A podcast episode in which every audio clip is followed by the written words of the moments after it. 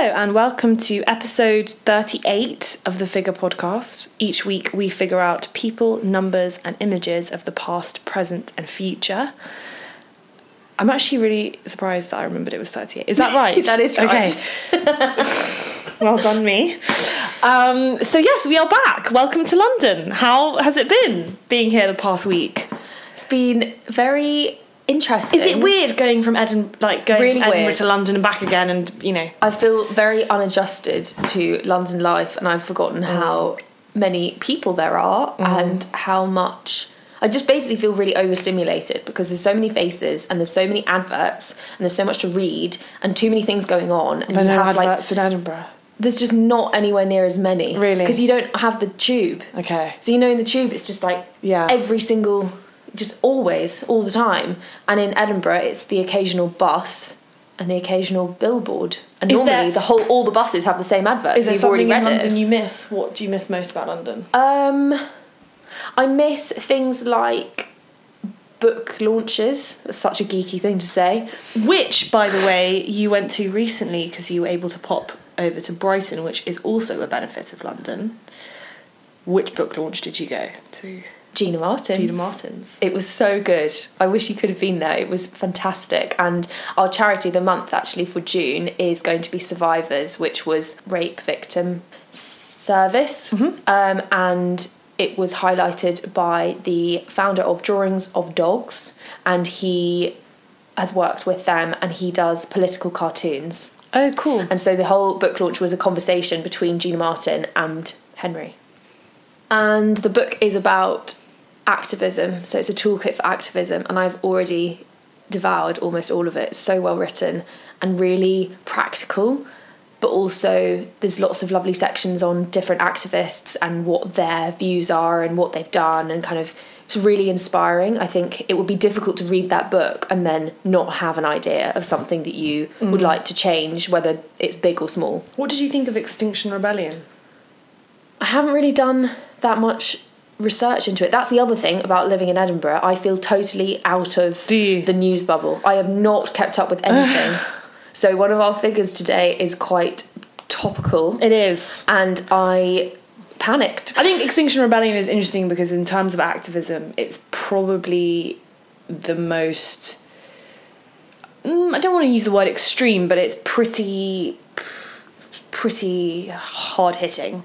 In that, you know, activists essentially just blocked roads, chained themselves to buildings, and I think it was for 30 days and just kept swapping out. And so many of them were arrested that they ran out of space for them in London, so they had to take them outside of London. No way! Yeah. Wow, that's huge. There were lots of debates at the time because, for example, my stepfather was really, really against it, and he was just, that's absolutely ridiculous. It's like blocking... you know, transport and things, and then the other side of the debate is, well, what else do we do to... Yeah, people need to start listening. The government needs to start listening. And right, but they're also very preoccupied, so it's difficult. It's difficult. I think it's only going to get more and more. I think there will just be more and more rallies and protests and groups fighting for... I know. Keeping on. But it's interesting. Healthy. I feel like it's very topical bringing out a book on activism because it's obviously so much is going on right now. Yeah, totally. And I think that for every book signing that she did, she spoke to a different activist. Oh, cool. Which I really like that way of doing it because otherwise... And it must have been much more fun for Gina because then she is having different conversations each time rather than going over the same thing over and over and over again. And something I thought was really interesting is that she has obviously had to talk about her experience of upskirting 1,000,000 times. So much. But it's, in a way, sometimes when something traumatic happens to a woman, you've got to almost keep on saying it, to keep validating it, because it's like people don't quite believe what's happened. So true. But that's so difficult and so triggering. And I don't know how she's managed to keep coping with that, because the introduction of this book...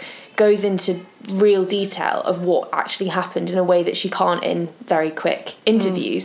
And it's just so horrendous what happened to her and what's happened to so many other girls and school children sometimes. And the number of messages that she got about victims of upskirting was just overwhelming, and it really drove her on in her campaign. Yeah. On a another note, what are the top three podcasts that you have been enjoying the last 2 months? Okay, so I have a very big list. Okay. Top three. I'm going to do top three new ones that I haven't talked about before. Okay. So, Work Like a Woman with Mary Portas is fabulous, and I didn't really know very much about Mary Portas before I started listening to it, but she's such a queen of the high street, and I love her attitude towards everything. She's just no nonsense and very knowledgeable and asks great questions and has really interesting guests. So Elizabeth Day has been a guest, and Viv Groskop has been a guest, who I think we saw at the Edinburgh Fringe.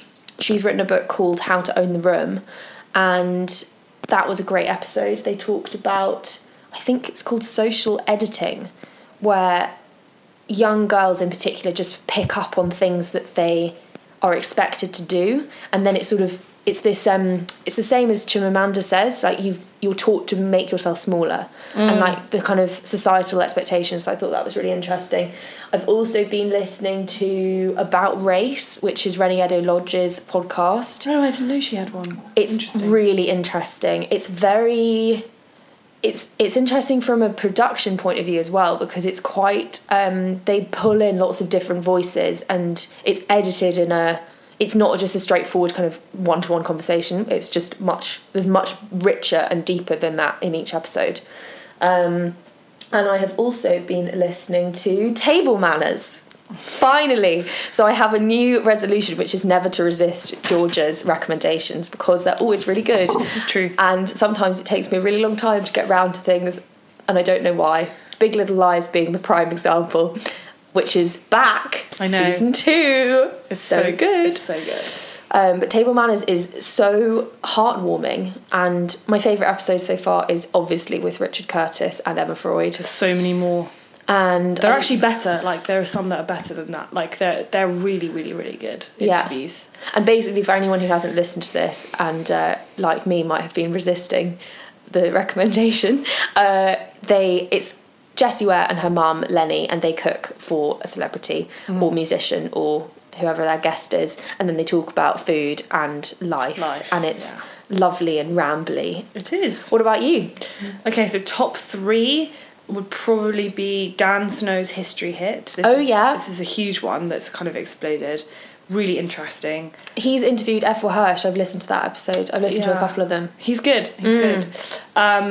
I can't not mention Crime Junkies. I probably binge. So this is a podcast on true crime. I would recommend it. Which means I'll have to listen to it. It's had like 10 million downloads. It just shows our fascination with things that aren't very nice and that have happened to people. It's all true stories. It's about people who are missing, people who are murdered, serial killers, like. And they're all true cases, so you can Google all of them. And the host does such a fantastic job of telling the story. And it's just really interesting. It's just another thing. People ask me sometimes, like, why do you listen to Happy Mum, Happy Baby? And the real answer is, it's just a human condition. It's just another way of asking people about their experiences. And I don't want to compare the two podcasts, they're very different, but Crime Junkies is just another one. It's just, oh wow, what a weird world we live in, and how, and you know, I love figuring out mysteries and different things and why things have gone wrong. I think I also have a fascination with things that are probably quite gruesome as well, but it's really well produced. And I've also been enjoying, there are a lot, but I also quite like Beyond Today. Yes, that's a great programme. That's made very well. And also, can I just say, this was recorded... I mean, you heard it, everyone heard it here first, but you know how I banged on about The Daily last year? Look which podcast is now, everyone is talking about, everyone is obsessed with it. Michael Barbaro has now become this, like... kind of, I don't know, fan fiction character, and so, like, loved and adored. And me, Georgia Parkin... sat on this podcast last year in May and told you all to listen, so I hope you appreciate it. It's true, isn't it? The first figure that we're going to talk about today is Sir Elton Hercules John, to use his full name. Wait, what? Hercules? Yeah, that's his middle name. He changed it officially in 1972. Oh, so he was actually born Reginald Kenneth Dwight. Yeah. And then he went to Elton Hercules John. Great. And the reason that he changed it to Elton John was because of Elton Dean and Long John Baldry, who were both blues legends. Mm. And who he was inspired by. Yeah. Yeah. So he was born in 1947, so he's now 72, going on strong, still going on tour. He's sort of ageless, isn't he? Yeah, he's just amazing. Yeah. And one of the reasons that we're talking about him today is that the new biopic, Rocket Man, it's not actually that new anymore, but that has been another kind of limelight on his life and work. And we also have Lion King coming up, which is very exciting. I don't know, did everyone know... Well, this is a rhetorical question because obviously you guys can't respond to me. But did everyone know that he wrote The Lion King? I definitely knew that. I didn't know that. And so he wrote Circle of Life, Kuna Matata. Can You Feel the Love Tonight? Can You Feel the Love Tonight, of course. I knew that was Elton John. I don't know why I didn't think Hakuna Matata was. And the lyrics were written by Tim Rice. So should we start with that? That's quite an interesting element of him as a musician because he very rarely writes his own lyrics. I know, I don't know why I didn't think that, but I didn't think that that was the case. But actually, not everyone would necessarily be able to write the lyrics and melodies and, you know, all of that sort of stuff. But I didn't realise his relationship with Bernie Taupin was so significant. Yeah. Musical soulmates is what they called them. Oh, I love that. Yeah. That's so beautiful. Mm. But it's one of those partnerships where you just think, I'm so grateful that they found each other and that they started working together. Definitely. Because there are so many... I mean, he produced 37 albums. Yeah. There's so many songs that wouldn't exist had they not crossed paths. I know. Yeah. Mad. So one of the songs that he did write was Don't Go Breaking My Heart. He did write the lyrics for that. But in every interview that I've listened with him, he's always like, I just can't write lyrics. But what he is brilliant at is writing the music. And he likes being given lyrics and then... The notes just seem to come to him. It's such a gift. Mm. And he is an incredibly talented piano player and went to the Royal Academy of Music. I know, I didn't realise that either, that he was Royal Academy. Because that's really close by to here, where we're recording right now. So I was watching a documentary over the weekend about Elton John, and it's always funny when you see places that are near where you grew up and you think, oh my God, some of the greatest musicians of all time. Washing machine. Sorry, if you can hear something in the background, it's washing machine. What else did you learn about him from the documentary? So, I didn't realise that he broke America, so to speak, before the UK, and that's very unusual. A lot of artists, I think, come from America to the United Kingdom because it's a smaller market, but actually he was more famous there. And that a lot of his songs weren't immediate successes. I've always just grown up being in awe. Elton John, but also... weirdly not knowing that much about him. Yeah, I didn't, exactly. But what I did know a lot about was his foundation and the work that he does with HIV and LGBT. And my mum always told me that he was married before and then came out later on. And they said in the documentary that he just would not have been able to come out in the 70s. I mean, well, he came out in 1976. Or early 70s. On a Rolling Stone interview. Yeah. And assumed everyone knew. But his marriage was considered by lots of people to be a kind of covering up of it. Yeah. Which must have been so sad for his wife. Yeah. Because him. Yeah. I mean, how unhappy I know. You should be to have to feel like you need to get married to cover up who you are. Mm.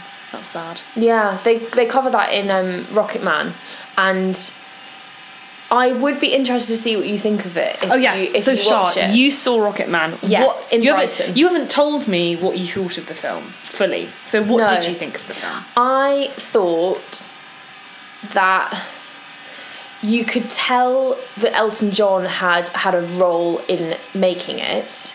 It was kind of as flamboyant as he is. And it was so theatrical in musical theatre. And when you see clips of what the costumes that he used to wear and kind of how he set himself up and this persona of Elton John, that is just threaded through the whole film, which is quite jarring at some points. You're a bit kind of thrown into it, and then they just all start singing, and it's like, oh wow, that's a bit weird, because it is a musical as a film, so it's like Mamma Mia, I guess. Was Bohemian Rhapsody like that? No, Bohemian Rhapsody's not like that, and I much preferred the way that Bohemian Rhapsody was done, because it was, Bohemian Rhapsody was more about the, when were they recording it, and then the songs come into the, they're either performing it or they're recording it, and that's how they get the songs into the film. Whereas it's not just like a musical. No, whereas this, and I felt that sometimes it was a bit too pinning down these songs, which are so universal and can speak to so many people regardless of what their like individual circumstance is, that they made it so tied to one thing. So Tiny Dancer was probably the best example of this. He went to a party, this was just after he played the Troubadour, which was one of the first gigs that he did, and that really, I mean, that's basically how he broke America, because all of the people that needed to be there, like Neil Diamond, were there in the Troubadour in LA, and they go to this party, and Bernie is there with a lovely beautiful girl who's a dancer, and then they kind of go off, and then it goes into Tiny Dancer, and it's kind of like, oh, that just, it feels a bit clunky. Weird. But what I did love is the opening scene where he is basically in his huge costume, and he's got the feather wings and like horns, and is just glitter everywhere, and his cool glasses. He has so many cool glasses. Yeah, he does. And he goes into Alcoholics Anonymous. Yeah, I was going to say, how did they cover addiction? That's a huge part of how they tell the whole story. So he kind of goes into this very clinical space, and it's just this incredible clash of like the theatrical and the clinical, and then it goes into sort of songs.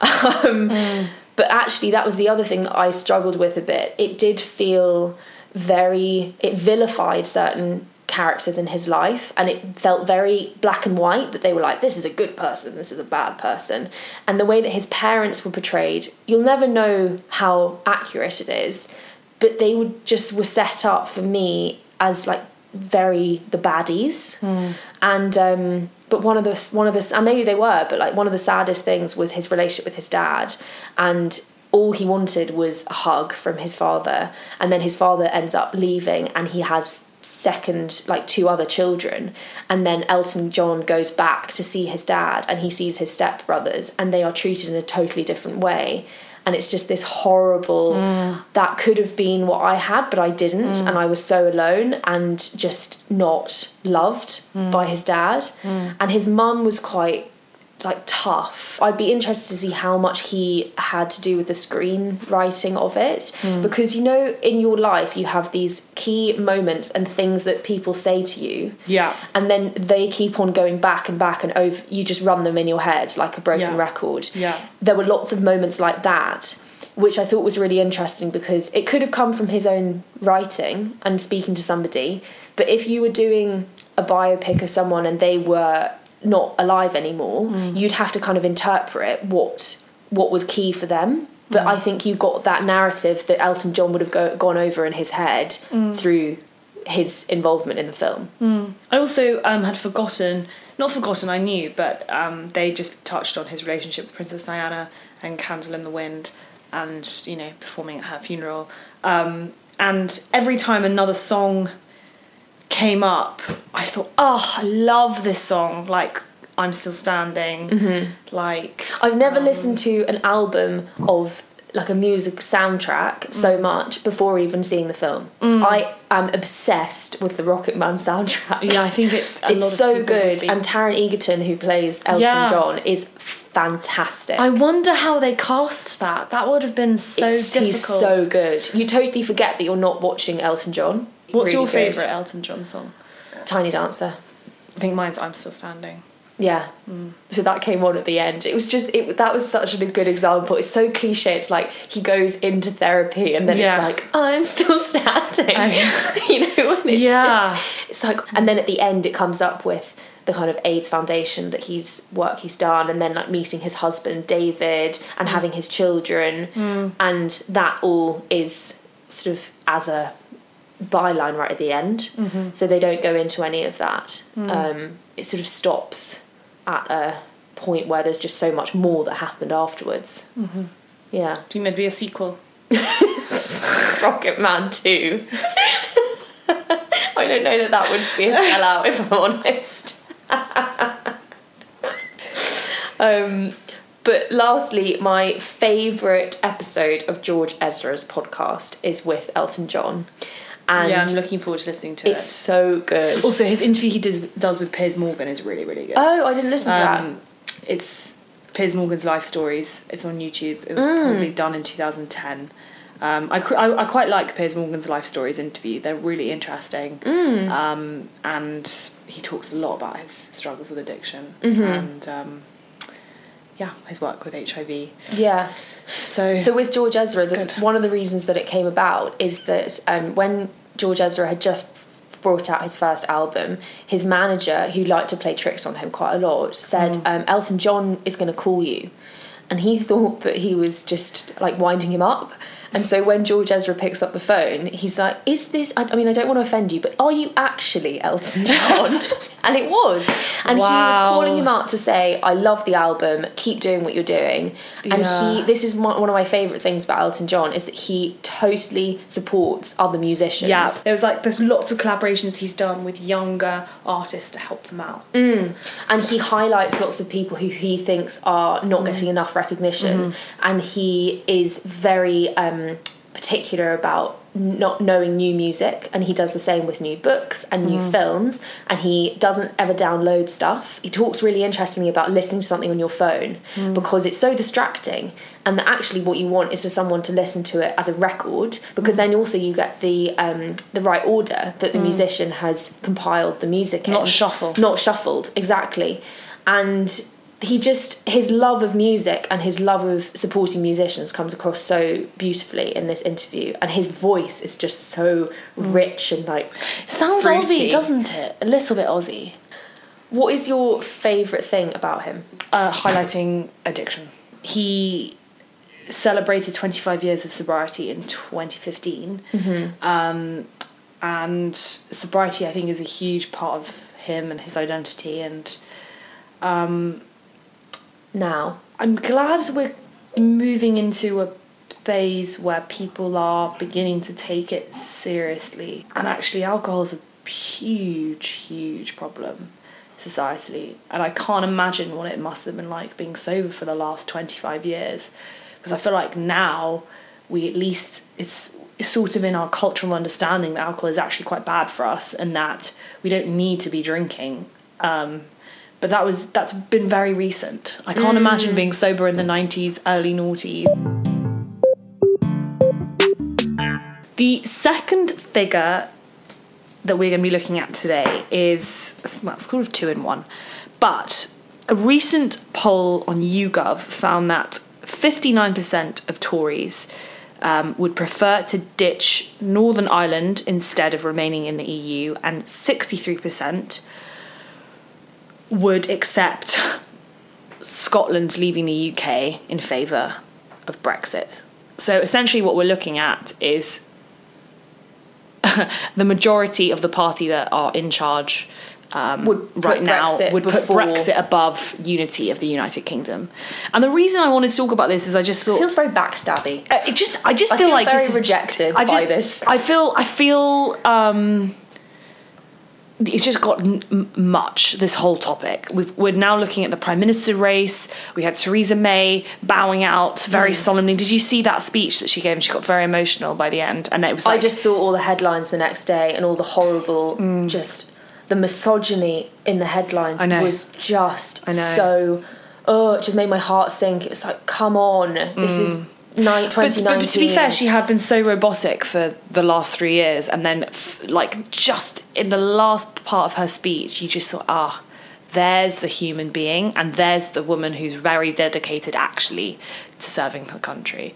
And I just don't know what the world or the UK is going to look like in a few years if we are favouring, and by we I don't mean me, I mean the Tory party, are favouring not having Scotland and Northern Ireland in so that Brexit happens.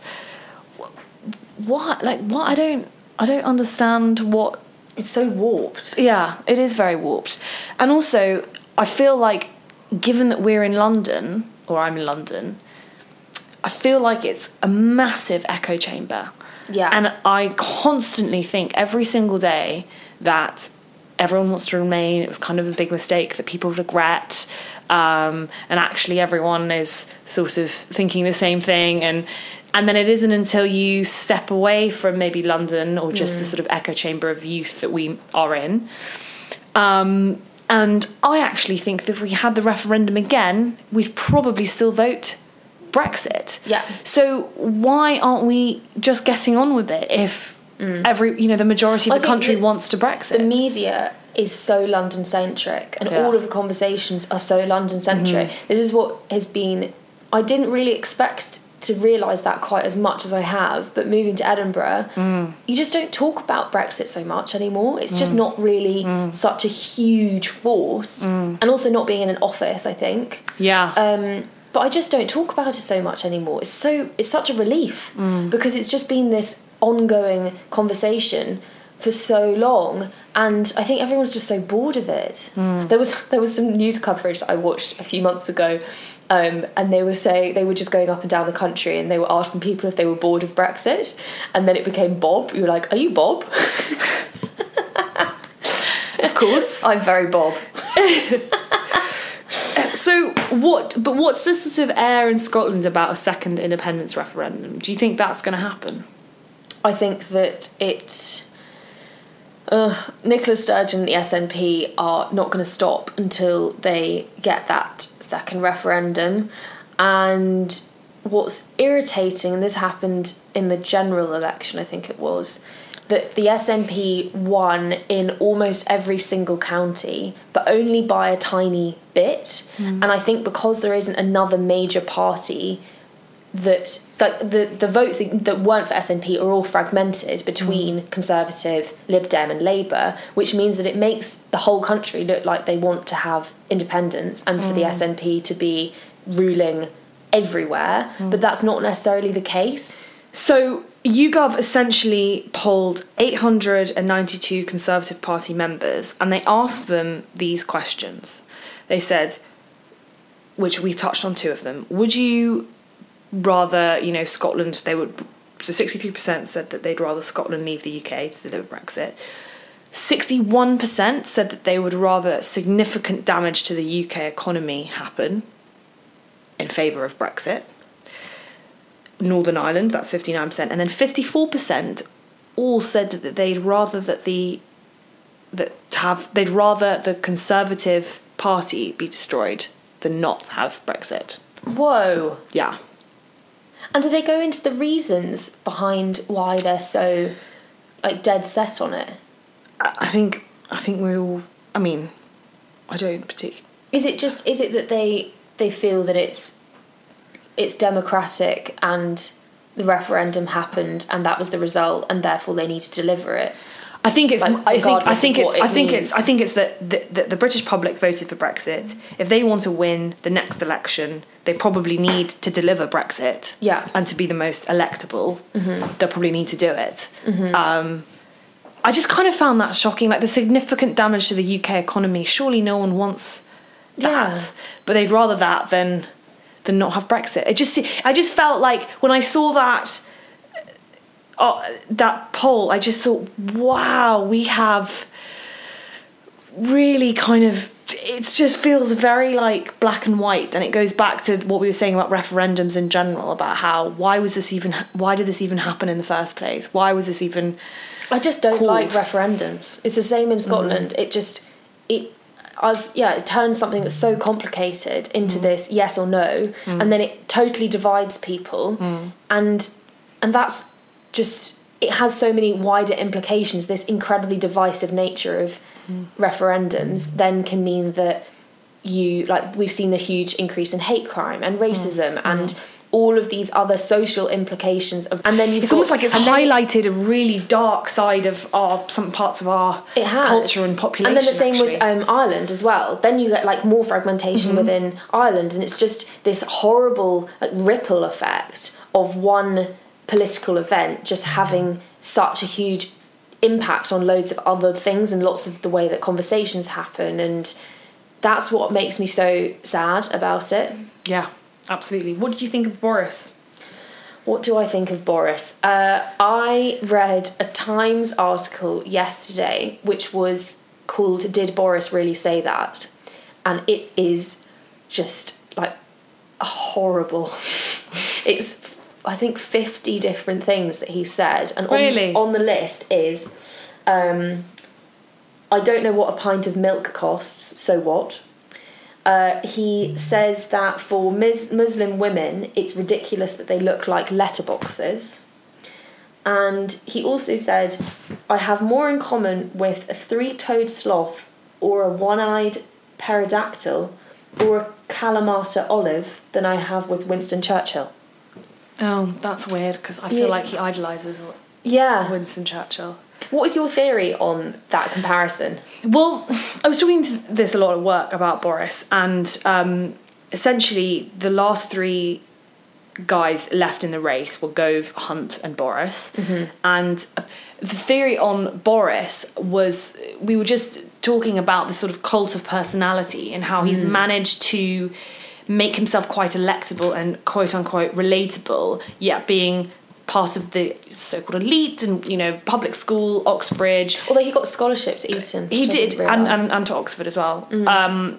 And is a very, very, very intelligent man, obviously. Yeah. But because of his slightly, you know, messy hair and his, you know, he gives this air of being, you know, quite...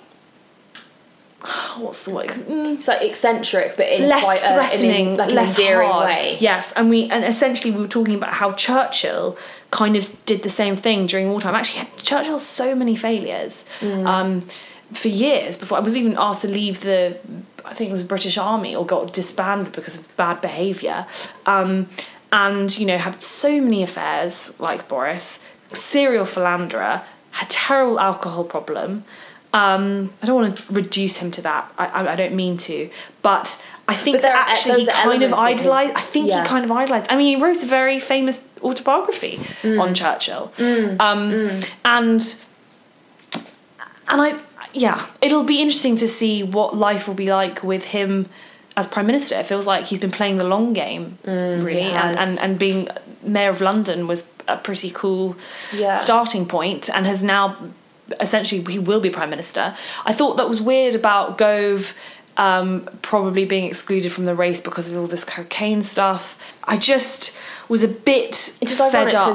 Boris Johnson's also done cocaine. Everyone's fucking tried cocaine. Like, do you know what I mean? It's so dumb. Like, the amount of doctors, teachers, lawyers, people at university. Mm-hmm. I mean, I personally haven't tried cocaine, but God, what? 75% of my friends at university have. Yeah.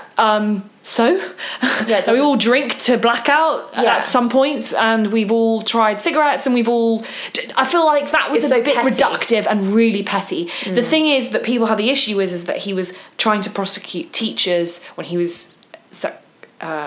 Education secretary who'd done cocaine and tried to prosecute them, put them in jail and all this stuff, and it was like, oh, you're hypocritical. But I think there's a difference between maybe cocaine use, you know, whilst you're working or daily or like, you know, I don't know. But I felt like that was a really random reason for someone to drop out of the race, given that he didn't drop out, but he became significantly less popular. Yeah. But he's also Boris's biggest threat. How do you think that the allegations and the recording of his girlfriend saying, get out of my flat, get out, that recently came out, how do you think that will impact his popularity? Much. Isn't that so depressing? No, it literally won't. People will just be like, oh, I probably had a fight. Oh, it's probably fine. I actually don't think that will impact him at all. Ooh. I mean, look at Trump. I mean, it's grab him by, you know. Yeah. That doesn't have any issue. I mean, he's had many affairs in his marriage to Melania. No one really cares. Boris is a serial philanderer. No one cares. Mm. So with the Winston Churchill thing, obviously we're not... I mean, it's weird to compare them in some ways because... Oh.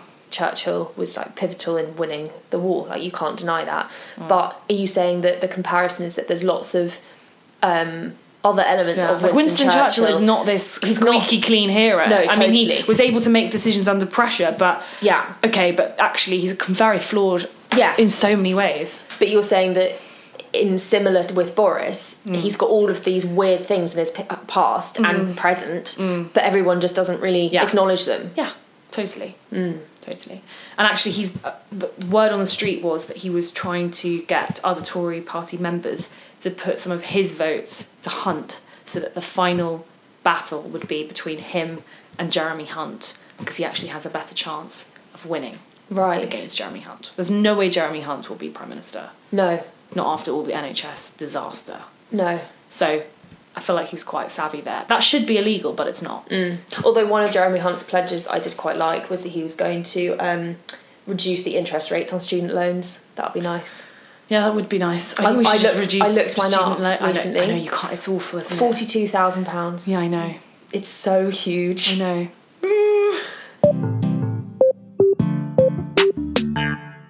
The third figure that we're going to talk about today is a painting by Lee Krasner, who's born in 1908 and died in 1984. And the painting that we're going to talk about is untitled, and it was done in 1946. And it's one of the kind of characteristic paintings. It is sort of layers of paint, and it's one of those things where people would potentially look at it and they'd go, anyone could do that. That's just paint on a canvas. And a lot of abstract expressionism, which is the movement that she is associated with. Does that really piss you off when people say that? Really annoys me, yeah. I can imagine it does.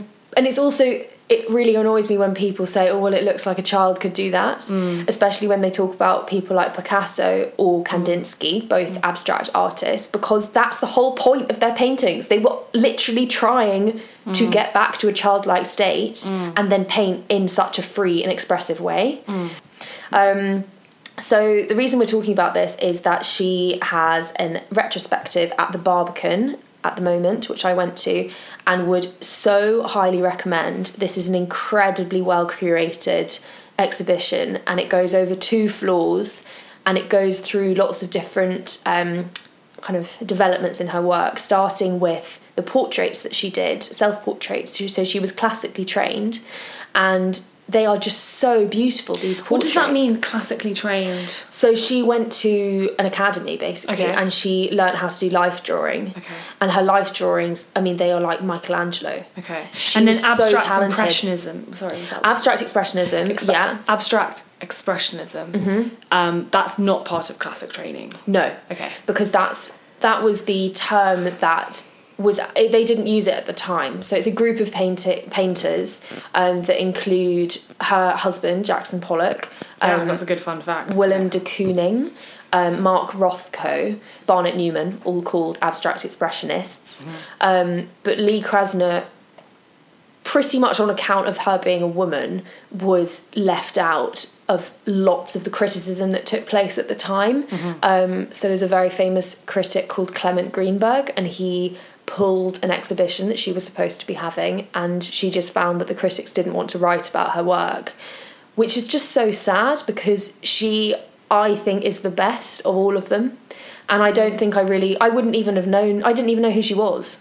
I'd studied art history. Really? I didn't know who she was.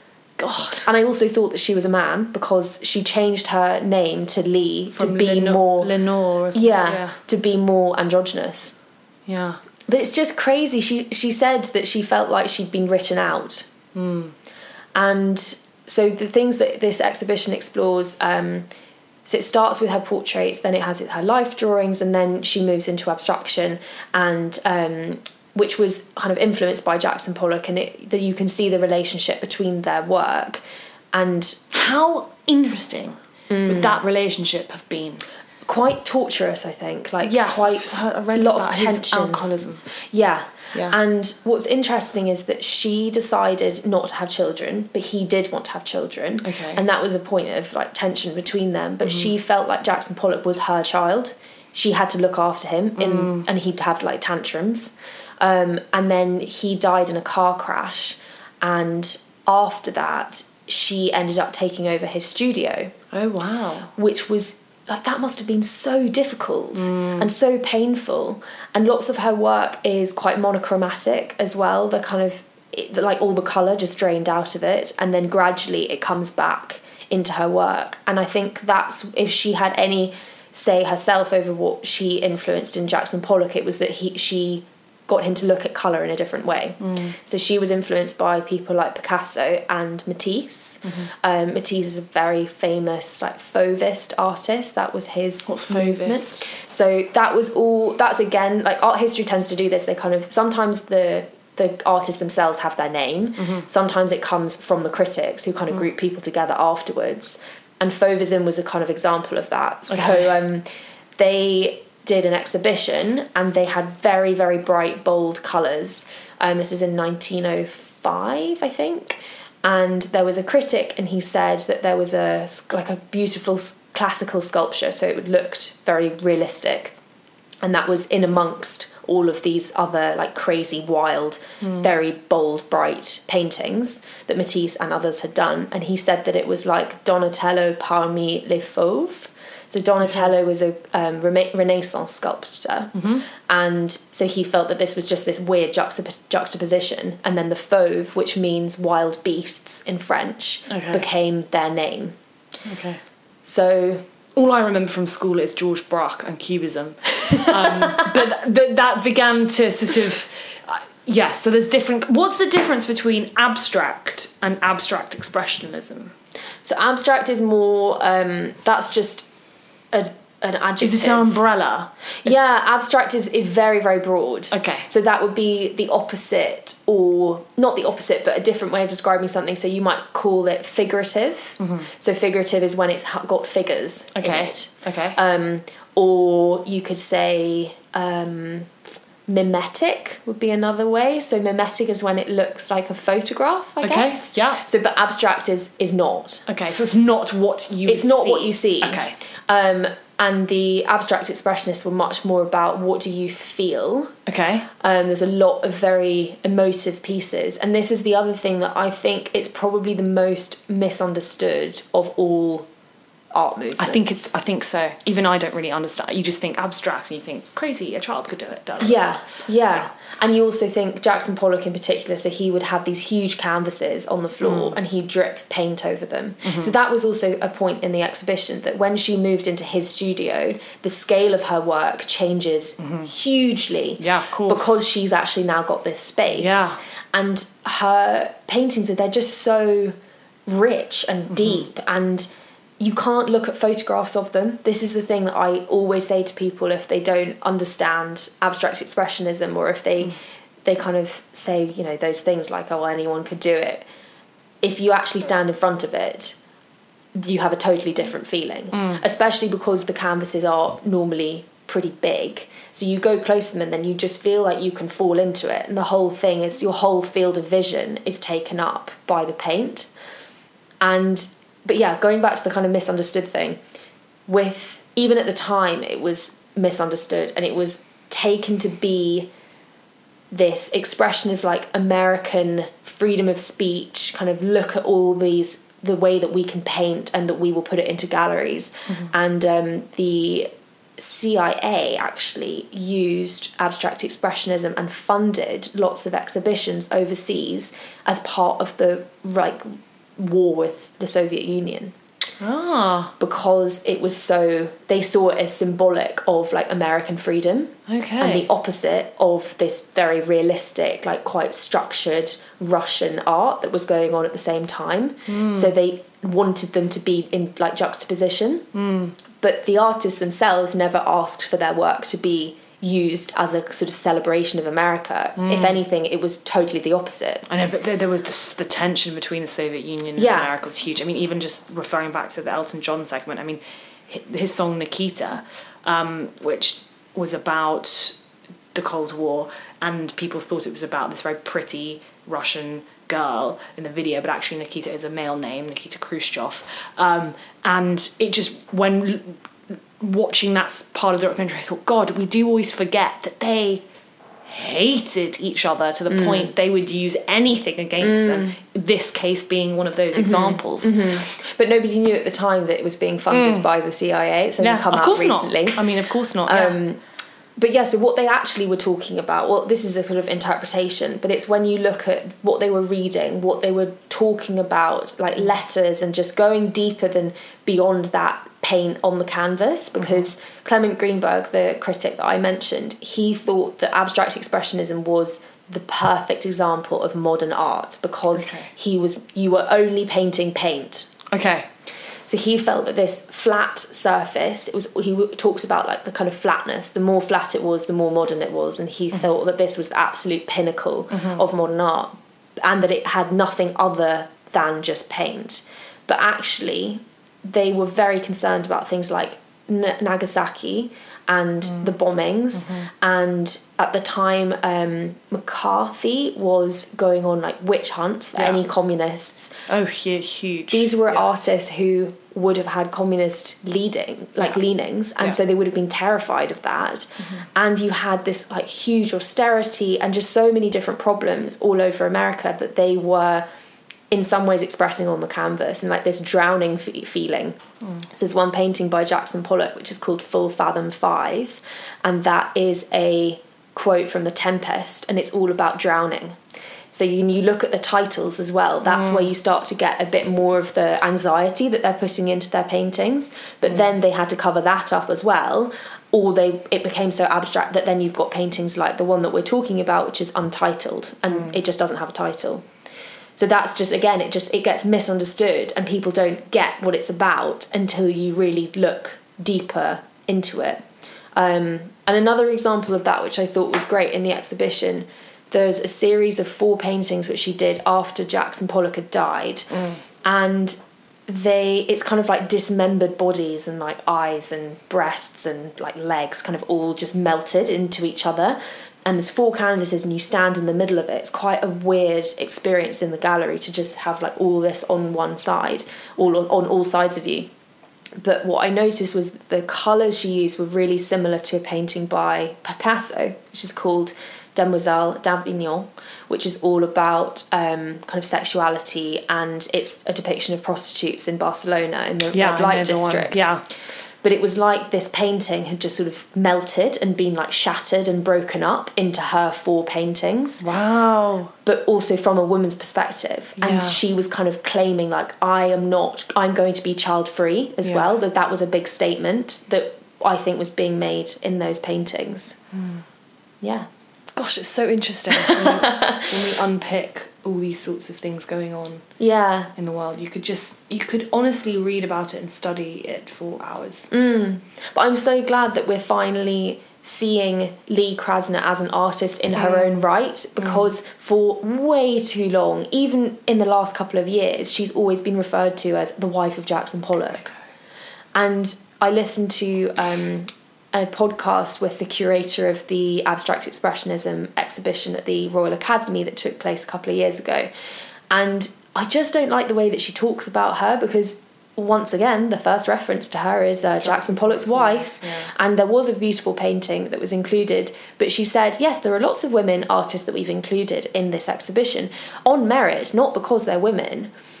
And it's like, okay, great, but you even saying that it's on merit implies that it's not. Yeah, I know. Do you know what I mean? When it's just, she didn't talk about representation in a very nuanced way at all. And I just wish that we could stop talking about women artists and like keep on focusing on that.